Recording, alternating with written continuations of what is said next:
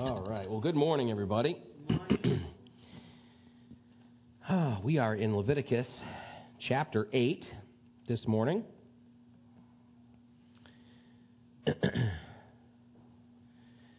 uh, before we get started, um, you guys heard about the shootings? You guys have been hearing about that? Um, I feel like we ought to be compelled to pray um, for, for that. Um, I, I was just looking at, I hadn't seen anything about it until uh, last night, and um, one of the few good uses of Facebook, I guess, uh, you know, is you get you get some of these late breaking news. And um, um, there was a shooting in Texas. For those of you who may not know, I, I, it was at a Walmart, um, and 18 adults were killed and four children. And then I guess there was another one last night, early early this morning in Ohio. And I and I don't know there was an actual like a site for uh, a Facebook page just for to remember the the victims of the of the shooting in Texas. And somebody posted uh, what they claimed was an, an FBI report um, that somebody from their family was in the FBI, and it said that this is these are planned attacks um, by who we don't know, uh, or and, and what the purpose is we don't fully know. I don't think, um, but uh, we need to pray for our nation. You know, we need to pray for our nation. And, and, and we need to understand something, too. Um, remember when 9 11 happened? And, um, you know, there were certain preachers who were saying, this is God's judgment.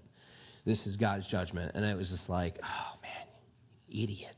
you know, and it made me so angry because uh, there's a appointed time for God's judgment upon planet Earth, right? That's why we have the Word of God, so that we might know that.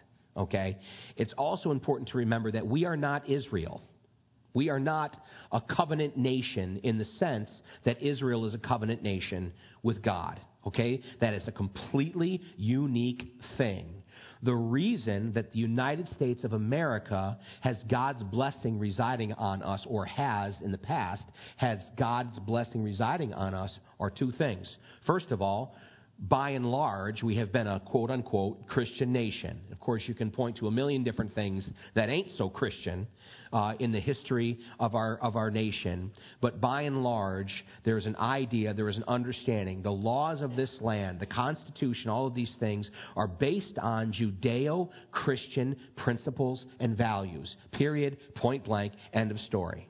And just like you can go to a church and you can point out 20 different people in there, or more maybe, that are completely hypocritical and completely not living their lives according to what the Scripture lays out, that doesn't mean that the Scripture itself is invalid. Right? It doesn't mean that the truth of God's Word are made invalid because of the fact that some of His people aren't living up to it.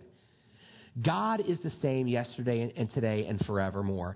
God is faithful. God is righteous. God is holy. God is just. We are not. We are not. Uh, God forbid that we would ever within ourselves come to a place where we begin to feel as though our position with Christ uh, is elevated above anybody else on planet Earth. There, there's, there's, there's three kinds of people. And I've, we've kind of jokingly talked about this before. A Southern preacher uh, said one time that there's three kinds of people thems that is, thems that ain't, and thems that thinks they is, but ain't. Okay, so the only thing that separates you and I from anybody else on planet Earth is our position with God in Christ Jesus. This is the whole of the scriptures, this is the whole of the gospel message. That Christ's hope, that he specifically came to this planet to establish by dying on the cross for you and for me, is the hope of the nations. And there is no hope outside of that. One thing we learn from history is what? We don't learn from history. And if you don't learn from history, you are what? Doomed to repeat it. There's nothing new under the sun. There's nothing that's changed about the, the nature of mankind. Our hearts, as the scripture says, are desperately wicked and beyond finding out. The one hope the one hope that this world truly has is Jesus Christ, and we are his ambassadors. We are his ambassadors to this world. It's not our job to judge people. It's not our job to condemn people. It's not our jobs to declare God's judgment or this or that. It is our jobs to reflect the image of God in Jesus Christ. That is the job of the church, and that is the job of the individual Christian. Now, we speak the truth. We never compromise the truth. We stand upon the Word of God. It is what it is, and it says what it says. And no matter what philosophers or politicians or movie stars or anybody else or religious leaders anywhere in the world, no matter what they say and no matter what they do, God's Word stands eternal. And so we stand upon that and we proclaim that and we never shy away from that and we never back down from that. But there is never, there is never to be condemnation in our delivery of it. People need to see that we love them because He first loved us. That's what they need to see. You've heard it said before, no doubt, that people don't care about how much you know until they know how much you care. They don't. I don't want to be told what I need to do or what I ought to be doing by somebody that I don't think really cares whether or not I succeed or fail, or whether or not my family succeeds or fails. No, I want to have men and women around me to speak into my life who I know care for me and care for my wife and care for my children and want the best things for us in Christ. Those are the people I want to surround myself with, not negative people. Not people who get caught up in this thing or that thing or this political agenda or that political agenda or in the things of this world. But people who stand apart, who stand apart because of their relationship with Jesus Christ and in how they reflect His love, one to another within our body and then out to the world. That's how it works. That's why we come to church. There's no gold star and a secret book that we keep hidden under the podium here, right? And a gold star goes next to your name. Okay, I see who was in church today. All right, that's three points, Lord. Okay, we're good. No, no, no. This place is supposed to be an aid station. This place is supposed to be an oasis in the desert. This place is supposed to be where the manna falls. This place is supposed to be where water springs from the rock. You understand?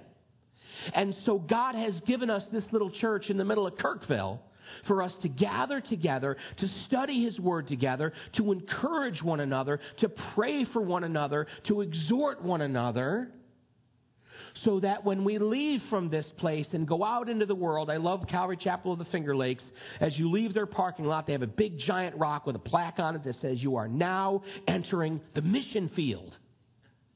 That's it, man. That's it. And that's what it's supposed to be. Our world is dying. And they perish for a lack of understanding, the Bible says. For a lack of understanding. What? There's a famine. A famine of what? A famine for God's word. God's word's not being proclaimed. God's word is not being called out in love and in righteousness. See, we forget often, church, that it is God that causes everything to grow. It is never you and I. Remember, all the way back to the Garden of Eden, God did not give Adam and Eve the power to grow things. They were to what the garden? Tend the garden. Even in perfection before sin, the job of the man and the woman was to tend the garden that God created. But He's the one that caused the water to flow, and He's the one that caused life to exist and to spring up and to grow forth. And it's the same thing today. We are sowers of the seed. We are never to try and become growers. We know how people ought to be saved, and we know how it ought to look, and we know how we ought to do all of these different things. No, God has called us to spread the seed. He's called, called us to sow the seed. Unpolluted, undiluted, as it is, the Word of God have you ever been in a situation where someone who is an unbeliever is asking you questions about the Bible and you're afraid or, or, or at least apprehensive about telling them the truth? Why? And this is very natural. We all are like this. Of course you're apprehensive. Why? Because parts of it are offensive. Parts of the Bible are offensive. Jesus Christ himself is called a stumbling stone of offense. And in the beginning was the Word, and the Word was with God, and the Word was God. And just as Jesus Christ was a stumbling block to those who refused to repent, and those who were caused, called, caught up so deeply into their religion that they were able to see the heart of the matter, Jesus was a stone of offense. And in the same way, the Word of God today is a stumbling stone of offense whether it be a Christian brother and sister who's gotten into some aberrant doctrines and you bring the Word of God to them, it's going to stumble their flesh. It's going to offend their flesh. When anyone comes to you and says, hey, you, what you're doing is wrong. That thing in your life's got to go. You're never like, that felt awesome. Uh, wow, I just want to thank you for that. It was beautiful. The way you told me I was wrong and I'm screwing my whole life up. I mean, I, never. You want to you want to give them like you know two biscuits and a You hate that. We all do. Guys, it's human nature. I don't like to be told I'm wrong. I don't like to be told something that I'm doing is wrong or the way that I'm thinking or the way that I'm living my life is wrong in a certain way. But again, if we can remove ourselves from the equation, you understand? If you can remove ourselves from the equation and express, and this should be the prayer of every Christian, that I could express your truth, God, in love. That I could express the beauty of holiness through the eyes of Jesus Christ, the way He expressed it. And some are going to be offended, and some are going to recoil at it. There are always going to be those people in this world. But to those people who are seeking after the life, and those people who are seeking after the truth, God's word will resound in their ears as He opens them. And they will see as God opens their eyes. It's not my job. It's not my job. My job is to love them. Love them. That no matter what, they may never want to invite me to a party. They may never want to hang out with me because I'm a stick in the mud. They may never want to do this thing or that with me, but they know they can call me when they've got a flat tire. They know that they can call me when they need help moving. They know that they can call me when they're sick and they need someone to help out. Always the Christian stands ready. Remember when Jesus gave the parable of, of the sheep and the goats. And in, the, and in, the, story of the sheep and the goats, there's two groups that are set before him. And remember how, how they're divided and the way in which their judge is, was dependent upon how they had treated those who were in the world. I was sick and you came and visited me. I was in prison and you came and visited me. I was hungry and you gave me food to eat. Lord, when? When did we do that? When did we do that? And as much as you've done it to the least of these, you've done it unto me. And to the goats, when he condemned them, he said, For I was hungry, you gave me nothing to eat. I was thirsty, and you gave me nothing to drink. I was in prison, and you didn't come and visit me. I was sick, and you did nothing to bring anything to my aid. When, Lord? When? When did we not do these things for you? Inasmuch as you have not done these things to the least of these. Now, who are the least of these? It's the crackhead. It's the homeless man or woman in the street. It's the loose moraled person. It's the drunk. It's the person whose sin you find so vile and offensive that you recoil at the thought of being near them. Those are the least of these. Well, how in the world can I get past myself? Ha ha. We can't. You ever, you ever notice that? You can't get past yourself, can you? You know what the problem is? And people look like, oh, this, this, this life stinks. I'm going to pick up and I'm going to move and I'm going to go over here and I'm going to start a whole new life. Got to start a whole new thing. You know what the problem is? You bring yourself with you. That's the problem. You brought yourself with you to the new place. And you keep on doing it. My mom used to, and I don't know why you gave this to me. Hurtful, but I think she pasted it on my door, put it on the dashboard of my car. You know, I'd open the fridge and there it would be. And it was a picture. A little mom was actually a really good artist. And she was this guy just like with his hand finger like this, like he was wondering why, wondering about something, and he's walking in a circle, and it's footsteps in a circular motion. And the little bubbles above his head, and it says, If I always do what I've always done, I'll always get what I've always gotten. And boy, is that true. That's true. Every time I return to the things of the flesh, like a dog to its vomit, you know, like the Bible is very descriptive. I love that. I love when it, if you read the Bible and you go, ew, that's my favorite parts of the Bible. I love it.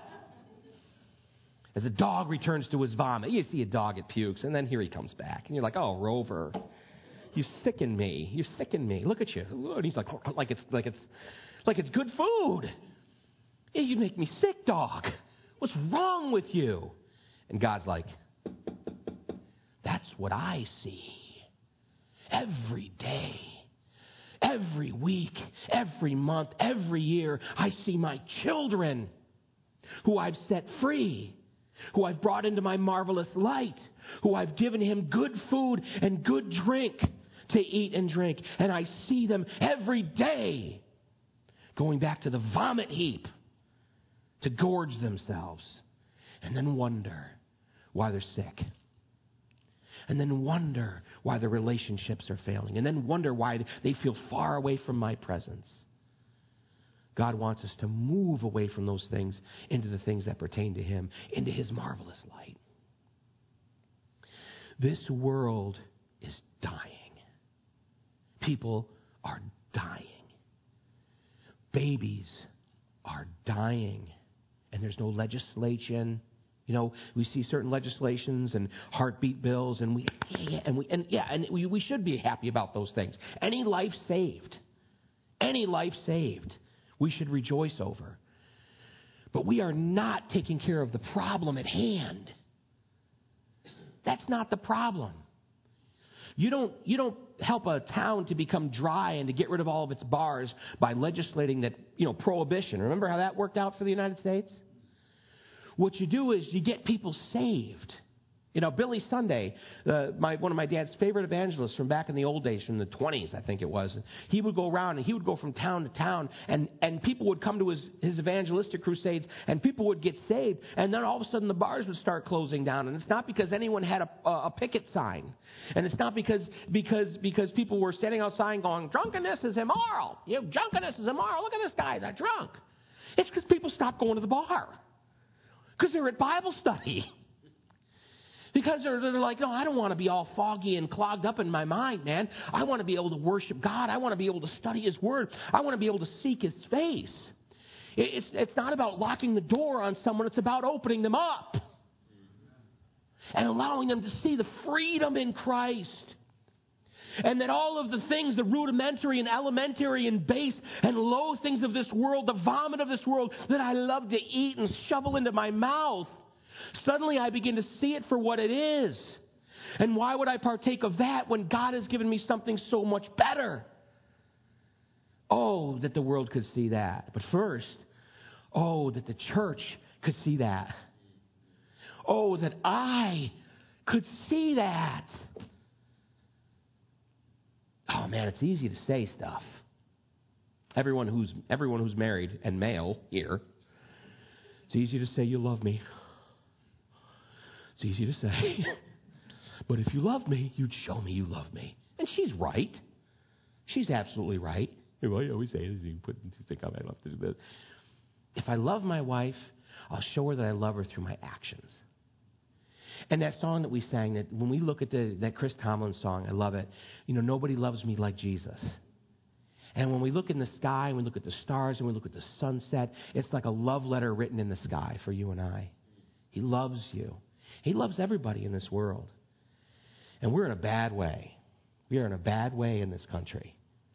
You know, I, if you've studied any part of history, and you studied ancient Rome, and you remember your history teacher saying to you, Rome was never conquered from without by an outside enemy, but Rome crumbled from within. Rome crumbled within. You study Rome's history. They were never born again Christians, but they had a moral standard and they had laws, and it was a high standard that they held themselves and their citizenry to. It's not until you get later in Roman history that the gladiator pits become a thing.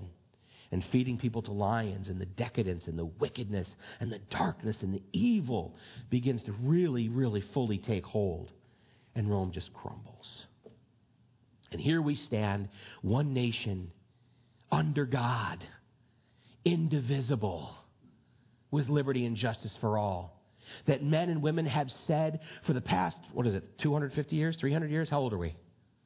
Not that old, you know, comparably. But we've been saying that since the beginning.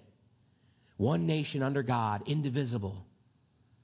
I mean, no one can separate us, no one can break us apart because we're under God. Indivisible, with liberty and justice for all. And we've taken God out of it and presume that we can still stand indivisible and that there would still be justice for all. God is the provider of these things. And it's the holy and reverent fear of Him that created those things. Even though the men that created them and the men that wrote our Constitution and the Declaration and all of these things, they didn't live up to the, to the Word of God no more than any of us do. But they still understood that those principles and those concepts were true, and that any nation that rejected them or abandoned them and sought to live things their own way without God's headship was going nowhere. And now here we are. We've kicked God out of everything. We've kicked him out of everything. And we see the results. But we shouldn't be angry. We shouldn't be upset. We need to pray. We need to pray. My sister, who was a pretend hippie, do you know what a pretend hippie is? That's the hippie who bathes. Right? This is it was big in the in the 90s. You know, she had tie dye uh, shirts that she wore and little, little hemp bracelets and you know things like that. It's like I'm a hippie man. I'm a hippie man. It's like you had five quarts of hairspray in your hair. You're not a hippie. You showered, you shaved. You're, you're not a hippie. I'm sorry. You know, you painted your toenails for heaven's sakes. You know hippie. But she had all these hippie shirts, and the one said, Think globally, act locally. You can't change the world, but you can change what happens in your house. You can't change the world, but you can change maybe what happens in the break room at work or at school. You can change something there, and it starts by changing ourselves, or rather by allowing God to change us. But Boy, talk about a preamble to a prayer. Uh, let's pray. Let's pray for our country. Let's pray for the victims of these horrible, awful shootings. And you know how, and we, you all, you could, don't even bother turning on the news. If you want, I'll tell you after the service exactly what's going to be said on the news. This, we got to do this, and we got to do this, and we got to do this, and we got to do this, and we got to do this. Maybe we should seek God. Shut up, you. Quiet, you. We don't need God. Thoughts and prayers mean nothing without action. You know, all that nonsense. It's going to be the same old thing. So we need to be praying that God begins to mobilize his kids, his people, because he's got people down there in Texas in this situation. He's got people that were in that Walmart. He's got people that were in that mall or whichever it was in Ohio where the shooting, the last one took place, as far as we know. He's got people there. And we ought to be covering them in prayer. And praying that God would prepare our hearts should something like that come close to us. Let's pray.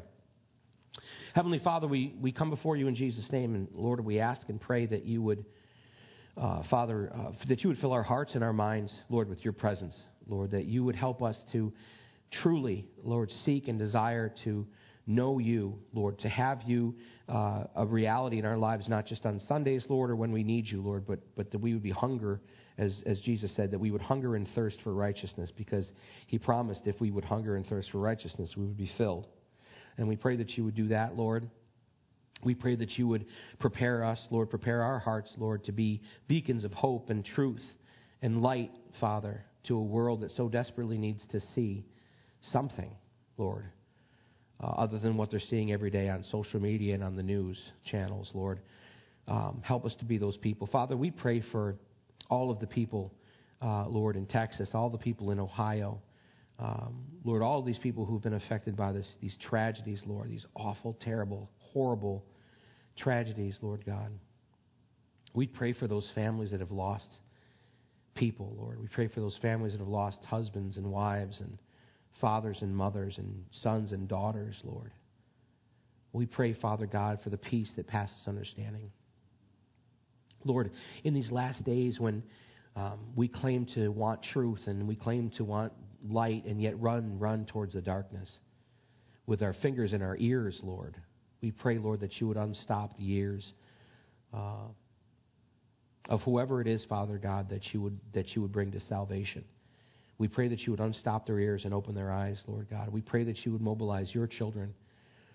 Lord, I don't care where, where they go to church. I don't care what their deal is, Lord, as long as they love Jesus, Lord, and they can be filled with your Spirit, Lord. I pray that you'd mobilize them. You'd mobilize people everywhere, Father, to come into the lives and to come alongside the people that are going through this tragedy, Lord. And that they would offer comfort, Lord. And they would offer prayer and they would offer um, their assistance, Lord, and, and, and their hearts to care for these people, Lord. Pray that the people would see a true outpouring of caring and love, Lord, from the Christian community. Father, we, we pray, Lord God, um, no matter where these tragedies take place, we pray that you would plant people, that you would put people there, Lord, as only you can do.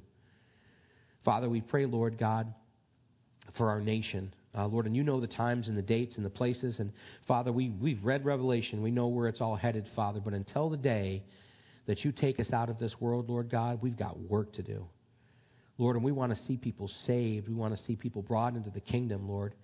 And so we pray that you would begin to change our hearts and change our thoughts, Lord, towards people, Lord, towards people uh, Lord, that we would truly have compassion on them, Lord, that we would not allow ourselves to speak words of anger, words of judgment, words of disgust, Lord, towards whoever, from wherever. Lord, but we would really and truly have a compassion within us that would come from you. Lord, we pray and ask in Jesus' mighty name, Lord, that you'd conform us a little by little, Lord, day by day into the image of your Son. Lord, and that we, when people see us coming, they would see life, the fragrance of life, Lord, and the visage of life, that they would see that in us, Lord, and the words that we speak, though it may offend their flesh, Lord, that they would understand, it, even though they may recoil at first and run away in anger, Lord, that they would deep in their hearts understand and know, Father, that the words that we have spoken are not ours. Lord, but that your Spirit would prick their hearts, Lord, and that they would feel that touch of your Holy Spirit, Lord God, showing them that is the way, that is the truth, that is the life. You need to come to Jesus. You need to know Jesus. Jesus needs to be your Lord and your Savior.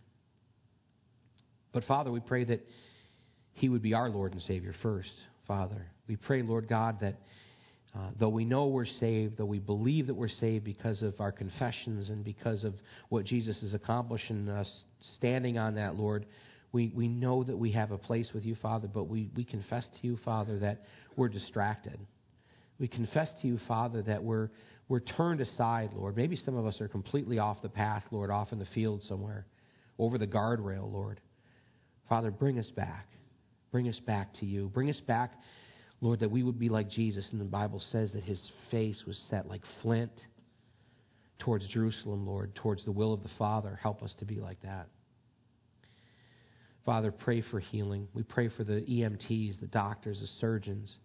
Lord, and we pray for the wicked men uh, who have concocted this plot, if it is a plot, Lord, and for every one of them that's involved, Father, we pray first that you would foil their plans. We pray, Father God, that you would give our law enforcement agencies wisdom uh, to uncover any plots, Lord, that are remaining and to stop it. Lord, but we pray for these wicked people, Father, who have uh, in their hearts a desire to hurt others to bring mayhem and pain and death. Father, touch even them, Lord. Bring your light and your forgiveness even to them, Lord. That you would march them right into your presence, Lord. Doesn't matter who they are, doesn't matter where they're from, Father, you can change them. You can, you can bring light to their darkness, Father. We pray that you would do just that. Father, we, we glorify you today. We thank you and we praise you and we love you. Father, for all that you've done, for everything that you are, and we pray, Lord God, that you would help us to just focus in on you, Lord, in these last days that we're living in. We really believe it, Lord. And that we would focus in on you, draw our families close together, Lord, and our church close together, and open our arms to anyone else who would seek to join us or would desire to join us so that we could convince to join us, Lord, to be together in worship and fellowship and praise, to do the work you've called us to do, Father. We thank you and we praise you in Jesus' name. Amen. Amen. All right. Well, what do we got left? We've got a couple, couple minutes. So there's some good points to be made. Leviticus chapter 8. And the Lord spoke to Moses, saying, Take Aaron and his sons with him, and the garments, the anointing oil, a bull as the sin offering, two rams, and a basket of unleavened bread, and gather all the congregation together at the door of the tabernacle of meeting. So Moses did as the Lord commanded him, and the congregation was gathered together at the door of the tabernacle of meeting. And Moses said to the congregation, This is what the Lord command, commanded to be done. Then Moses brought Aaron and his sons and washed them with water. And he put the tunic on him, girded him with the sash, clothed him with the robe, and put the ephod on him. And he girded him with the intricately woven band of the ephod, and with it tied the ephod on him.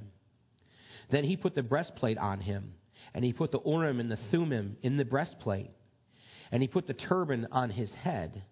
Also on the turban, on its, fr- on its front, he put the golden plate, the holy crown, as the Lord had commanded Moses. Also Moses took the anointing oil and anointed the tabernacle and all that was in it, and consecrated them. He sprinkled some of it on the altar seven times, anointing, anointed the altar and all of its utensils, and the laver and its base to consecrate them. And he poured some of the anointing oil on Aaron's head and anointed him to consecrate him. Then Moses brought Aaron's sons and put tunics on them, girded them with sashes, and put hats on them, as the Lord had commanded Moses. That's a we're we're stopping for today. Um, all of the implementation, all of the, the, the, the, turbans and the ephods and the breastplates and the crowns and the garments and the sashes and all of the things that God had uh, told Moses when he was on Mount Sinai that this is what I want you to construct and this is how I want it to be constructed. I mean, the, the detail of it and the, the, the, vastness of, of all of the different uh, sacrifices and the way the way they were to be offered, the information that we, what we find as we read through Leviticus uh, is, is astounding. Can you imagine having to remember all of this? I don't know about you, but when I'm reading through these scriptures, I'm like, goodness gracious. Talk about a daunting task to be a high priest and to understand and to know that we need to do these things exactly the way God has said that they need to be done, lest we die. Lest we die. And, and there's something that God wants all people for all times to understand about the law of God and about entering in the presence of a holy God is just that, that He is a holy God. That He is a holy God. And so all that would come into His presence must be holy. Anyone who would enter into the presence of God must be holy. And so God gives to Moses all of the ways in which Aaron and his sons were to be made ceremonially clean.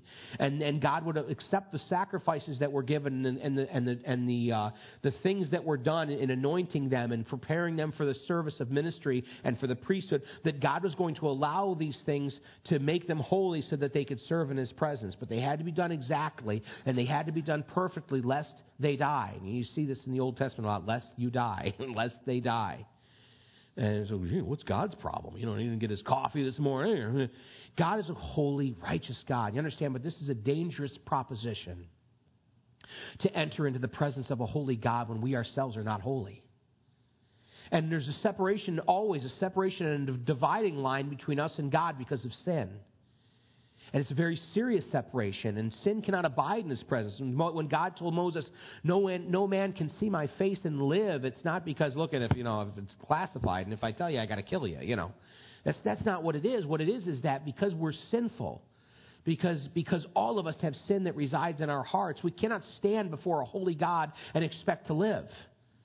It, it's just, the, it's the nature of the two things cannot cohabitate, if that makes sense. The nature of the two things cannot coexist. They cannot be in the same place at the same time. It's the Dawn dish detergent commercial when they drip it in the greasy bowl and the grease goes bloop like that. Whoa. That's what God is to sin. It can't be in His presence. When God talks in the Word of God about hellfire, He specifically says that hell was created for the devil and his angels. It was not created for human beings. It was not created for human beings. God's desire and God's intentions is that all would be saved and all would come to the glory and the knowledge of a relationship with Him through Jesus Christ. That's God's, God's will. His sovereign will is that none should perish, but all would come to repentance. And yet the fact remains that in our own sin and in our own hearts, we are separated from God. And of course, this is in the Old Testament. This is before Jesus, long before Jesus Christ. And so God says, Look, I want to have a relationship with you guys. I want to talk to you guys. I want to lead you guys. I want to be a light to you guys. But you got to understand, if we're going to enter into this covenant relationship together, it is serious. It is literally a matter of life and death. If you don't do things correctly, if you eh, seek to enter into my presence in a way that's unworthy of me, you're going you're not going to make it. It's not that God's mad, it's not that God's angry. There's times that he did get angry with the children of Israel, but not about this. It's not about this. It's about, look, I'm protecting you. Remember when Moses wanted to see God, he said, You can't see my face, but I'll put you in the cleft of the rock, and I'll cause all of my goodness to pass before you.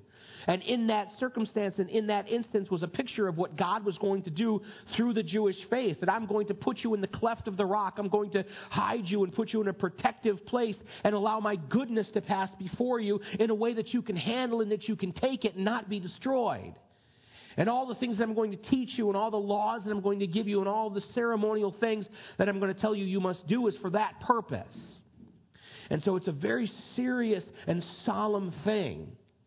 As all of these utensils and all of these articles of the worship and the sacrificial system, as they're now being implemented, as they're being put into service, it's very, very, very serious. And it's very, very, very heavy stuff. So it's interesting. Um, Moses, the Bible says, did as the Lord commanded him. And Moses, in verse 5, said to the congregation, This is what the Lord commanded to be done. And then he begins putting Aaron and his sons into service. And he wanted all the people who were gathered there, and everyone, you know, certainly the whole congregation couldn't fit inside the tabernacle. Couldn't, they couldn't all be there. But they were all surrounding the place. And the leaders and the elders were there. And probably as Moses would speak it, and, and then they would pass it on down. This is what he said. He said, This is what God says has to be done. This is, this is, this is what God has commanded us to do. That everyone would know and everyone would see. This is God's word being obeyed. It's evidently uh, uh, just absolutely imperative that they understood that this is God's word being obeyed. Everything that's going to take place from putting Aaron and his sons into the service of Almighty God and the sacrifices that come from that point on, everything has got to be done according to God's word. It all goes back to God's word. When we get to chapter 10, we're going to get a little bit more into that. We don't get to just enter into God's presence, kick the door open, and say, Guess who's home? You know. Even in Christ Jesus. That's why Jesus said, I am the way and the truth and the life. No one goes to the Father except through me. You know, and yet the world, the philosophy of this world is that, you know, the religion is like a spokes of a wheel, and, and all the spokes lead to the hub, which is God. That sounds great. That sounds really nice. That sounds, oh, it's inclusive. We like inclusive. Oh, everyone included. Who's invited? Everybody's invited, and they are. But Jesus Christ was very clear I am the way, the truth, and the life. And it's not a haughty thing. It's not a, a Jesus standing up there and saying, Hello, you other worthless people, you better know it's me, it's me, pal. He's telling them, he's imploring them, I am the sheep gate. Anybody who comes any other way but through the gate is what? A robber and a thief. I am the gate and I am the way. There's no other way to God except through Jesus Christ. And in the Old Testament, in the Old Covenant, there was no way to God except through His prescribed means of worship. And so what do we see? Verse 6 Moses brought Aaron and his sons and washed them with water. In the scripture, water and washing with water is always a picture of the Word of God. And that's the job of the, of the Word of God in our lives is to wash us and is to make us clean. Remember at the Last Supper when Jesus goes around washing the disciples' feet and he gets to Peter, and Peter, who was a bit of a showboat, in my opinion, you know, Never, Lord. You'll never wash my feet. Why did he say that to Jesus? Because the, the job of washing uh, people's feet was the job of the lowest servant in the house. Peter was trying to be a good guy. He was trying to say, I'm your servant. You're not my servant. How can you wash my feet? No, never, never, never. And Jesus, you remember, he said, Unless you let me wash your feet, Peter, you have no part in this ministry. Then wash my whole body. Then give me a bath, you know. Oh, Peter. And remember what Jesus said to him, though Peter, those who have already had a bath don't need another bath, but they need their feet washed. And so, being born again, coming to know the Lord through Jesus Christ, and understanding the beauty and the power and the truth and, and, and the purpose of God's Word is that bath that we receive. It's that washing that we receive. It's the, it's the, it's the, it's the cleansing of ourselves before God by accepting the Word of God. But we continually need to be washed. We continually need to be washed with the water of the Word, as the Scripture says. Um, and then Moses begins to put all of the implements of the priesthood first on Aaron. Notice it says Moses brought Aaron and his sons and washed them with water, plural. And then verse 7 it says, Then he put the tunic on him, girded him with the sash, clothed him with the robe, and put the ephod on him. So Aaron is the high priest now. And there's going to be a distinction made between the vestige uh, of Aaron, the high priest, and the vestiges of his sons who were serving as priests. Aaron is the first high priest of the nation of Israel. And here Moses is putting, for the first time in the history of the world, Moses is putting on the vestiges of a high priest upon a man. First, he had to be washed. And then he puts the vestiges on him. And then after that, he's going to anoint him with oil. And of course, oil in the scripture is always for us a picture of the Holy Spirit. Without the Holy Spirit, without the anointing of the Holy Spirit, remember, this is specifically why Jesus told the disciples when he appeared to him before he ascended into heaven, he said, Wait in Jerusalem you know, uh, I'm, I'm, I've, I've, I've, I've, listen, I want you to go out and I want you to tell all the world the gospel, and I want you to baptize them in the name of the Father and Son and the Holy Spirit. But, but wait. Wait. Don't do anything until you receive power from on high. Wait until the Comforter comes who I've promised you. Don't do anything until that point in time.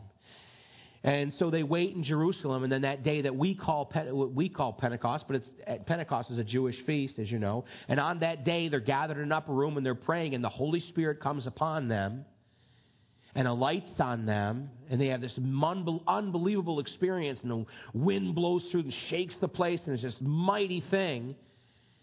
And they come out of the place and they're speaking in other languages and, and, and they're in, in, this port area of Jerusalem and everyone sees them and they're speaking in different languages and they see them walking out of the place, you know, probably confused and looking a little silly and they're all, oh, they're drunk. These guys are drunk. And, and then Peter draws all their, their attention. He says, wait, wait, wait, wait, wait, men, men of Israel. These, not, these men are not drunk as you suppose. And then he goes into it. And it's a new Peter. That first message that he preaches in Acts, when you read that, aren't you like, every time you read that, you're like, that ain't Peter. I read the stuff he said in the Gospels. You know what I mean? And it was just like he'd, he'd, go he'd go from like, "Wow, blessed are you, Simon, son of Jonah. Flesh and blood didn't reveal that to you, but my Father is in heaven." The next sentence, "Get behind me, Satan." You know what I mean? You don't have in your in your heart the thoughts of God, but the thoughts of men. And Peter, he was like he could not get one foot out of his mouth long enough before he had to insert the other one. But now Peter, filled with the Holy Spirit, you know, he'd been called by Jesus, and Jesus he said, remember what he said to them, you are clean. Remember he said to them, you are all clean. He said, though not all of you, referring to Judas, but he said, you are clean. And now wait for the anointing. And when the Holy Spirit came on that day and fell on them and anointed them, it's a whole, you Peter's gone. Where'd Peter go? Where's the timid guy go? Where's the guy who's always saying dumb stuff and chopping people's ears off? You know. Where'd he go? Well, he was washed and he was anointed now with the Holy Spirit. Oh, God, help us to understand and know. Nobody, listen, nobody needs Frank. okay? Who? Nobody needs Frank Thomas. You know what we need? Frank Thomas. You know, in, in the Pentagon right now, they're probably saying that. You know, they can bring us like, we need Frank. That's what we need. Anyone know where he's at? You know, he's you know elbow deep in a bag of Doritos, sir, watching some sort of a. No, nobody needs Frank. Nobody needs Frank. They need, they need anybody called by God, washed, and anointed with the Spirit. That's what they need. The biggest church mistake we could ever make, or the church could ever make, was presuming that we take ourselves out into the mission field and win men to Christ. God forbid. But be anointed with the Spirit and then do the service of the Father so that it's not me Nobody, nobody needs me. Uh, well, you know, A couple people, maybe. But you don't understand what I'm saying? You know, which. Oh boy, I'll tell you what, if, if only that guy or that lady would get saved, imagine what God could do through them. Uh, well, let me tell you what he would do first if they got saved, is he would strip all that off. Get rid of all that. Back to hardware mode. I mean, this is the story of Moses, isn't it? He's a conqueror. He's a warrior. He's a soldier. He's a leader. He's a commander, and he presumes that he's going to lead the children out of captivity. And he kills that slave owner, that that that uh, taskmaster. Uh, and what happens? Nothing. He's found out. He's driven from Egypt, and for 40 years, he wanders the desert. He goes to Midian. He finds a family. He becomes a shepherd. And by the time God gets to him 40 years later, he can't even speak, he says. I don't even have any words. Who am I? Who am I? Who am I? Oh, best words ever spoken. God says, I will be with you. And I will give you the words to speak. Now you're ready to be used, Moses. Same thing with us. Um, Hebrews chapter 10. I just want to read, we'll finish up. I want to read a couple of verses here. Hebrews chapter 10, verses 21 and 22. And having a high priest over the house of God, let us draw near with a true heart in full assurance of faith, having our hearts sprinkled from an evil conscience and our bodies washed with pure water. Of course, Aaron and, and every high priest from, from, from here on through the times of Christ is a picture of Jesus. Uh, and that's why the crown and the ephod and the Urim and the thummim and the breastplate and, the, and, and, this, and all these special things, he was a representative of what, what Jesus Christ was going to be for all of us, for you and I, a high priest. And because we've accepted him as our high priest, the Bible says we have become a kingdom of priests, a royal, na- a, a holy nation, a royal priesthood. But the writer of Hebrews says, But let us draw near with a true heart in full assurance of faith, having our hearts sprinkled from an evil conscience and our bodies washed with pure water. Uh, Psalm 133, verses 1 and 2 Behold, how good and how pleasant it is for brethren to dwell together in unity. It is like the precious oil upon the head, running down the beard, the beard of Aaron running down on the edge of his garments. And what David is saying here in the scriptures is that when we dwell together in unity, like we're doing today, like today, it's like when Aaron was anointed and put into the priesthood. It's like when Moses took that flask of oil and after he sprinkled the articles of the temple, of the tabernacle rather, he poured some of it on, on Aaron's head. I wonder if Aaron was expecting that. You know, suddenly it's like, glug, glug, glug, glug, glug, and the oil's running down his face. I just got these new clothes, man, you know. And then comes the oil running down his beard and off the edge of his garment. But it's representation of the Holy Spirit. We need to be covered in the Holy Spirit. And because of what Jesus Christ did, we can be sprinkled, as the writer of Hebrews says. And David in Psalm says, How good and pleasant it is for brethren to dwell together in unity. In other words, all of us understanding these things, knowing that we have called to be a kingdom of priests as well, and allowing God to anoint our hearts with the oil of his Holy Spirit. Here it is in 1 Peter chapter 2, verses 9 through 12. But you are a chosen generation, a royal priesthood, a holy nation his own special people. That's you, that's me. That you may proclaim the praises of him who called you out of darkness into his marvelous light, who once were not a people, but are now the people of God, who had not obtained mercy, but now have obtained mercy. Beloved, I beg you, as sojourners and pilgrims, abstain from fleshly lusts, which war against the soul, having your conduct honorable among the Gentiles, that when they speak against you as evildoers, they may, by your good works which they observe, glorify God in the day of visitation. And that's exactly what we were talking about. The truth of God's word is offensive. The truth of God's word is a stumbling block. But what Peter says is that we ought to live our lives in such a way because people are looking for a hypocrite so that they can point a finger at it and said, I don't have to believe and I don't have to receive Christ because that guy's a hypocrite. You've, you've heard people say this to you in your life. I used to go to church, but then this dude, this lady, I don't go to church because of how Christians act. Right? And Peter specifically says, live your life in such a way that even when They speak evil of you. Why? Because of the message that you proclaim. The truth of God's word is offensive. Even though that's going to happen, huh, uh, that when they speak evil against you, they may, by your good works, which they observe, glorify God in the day of visitation. When they feel His presence in their lives, when He touches their hearts, that they can say, ah, that's what's different about so and so. That's what makes them different. That's why the words that they speak are true. Let's pray. Heavenly Father, thank you for your word. And, uh, Lord, thank you so much for calling us to be a kingdom of priests, Lord. And we pray that you would prepare our hearts, Lord, that you would cause us to uh, allow you, Father, to sprinkle us, to wash us with the water of the word, Lord, and to sprinkle us with your spirit, Father. Uh, Lord, that we might turn away from uh, all of the things and the attitudes and the and the, the desires and the drives of our flesh, Lord, and uh, the things that we know that draw us away from you, Father, the things that to you are the vomit. Uh, that we would move away from these things, Lord, and, and just deeper into your marvelous light, Lord, and deeper into relationship with you, Father, so that people could see in us hope and light and truth. Father, I pray for my brothers and sisters here today. I pray that you would bless them that you would keep them, that you would cause your face to shine upon them, Lord, that you would be gracious to them and to their families. Lord, I pray that you would reveal yourself to them, Lord, today and each day moving forward from here, Lord, in a very special way, drawing them into your presence, them and their families as well, Father. I pray that you would bless them. I pray, Father, that, you would show them your face. In Jesus' name we pray. Amen.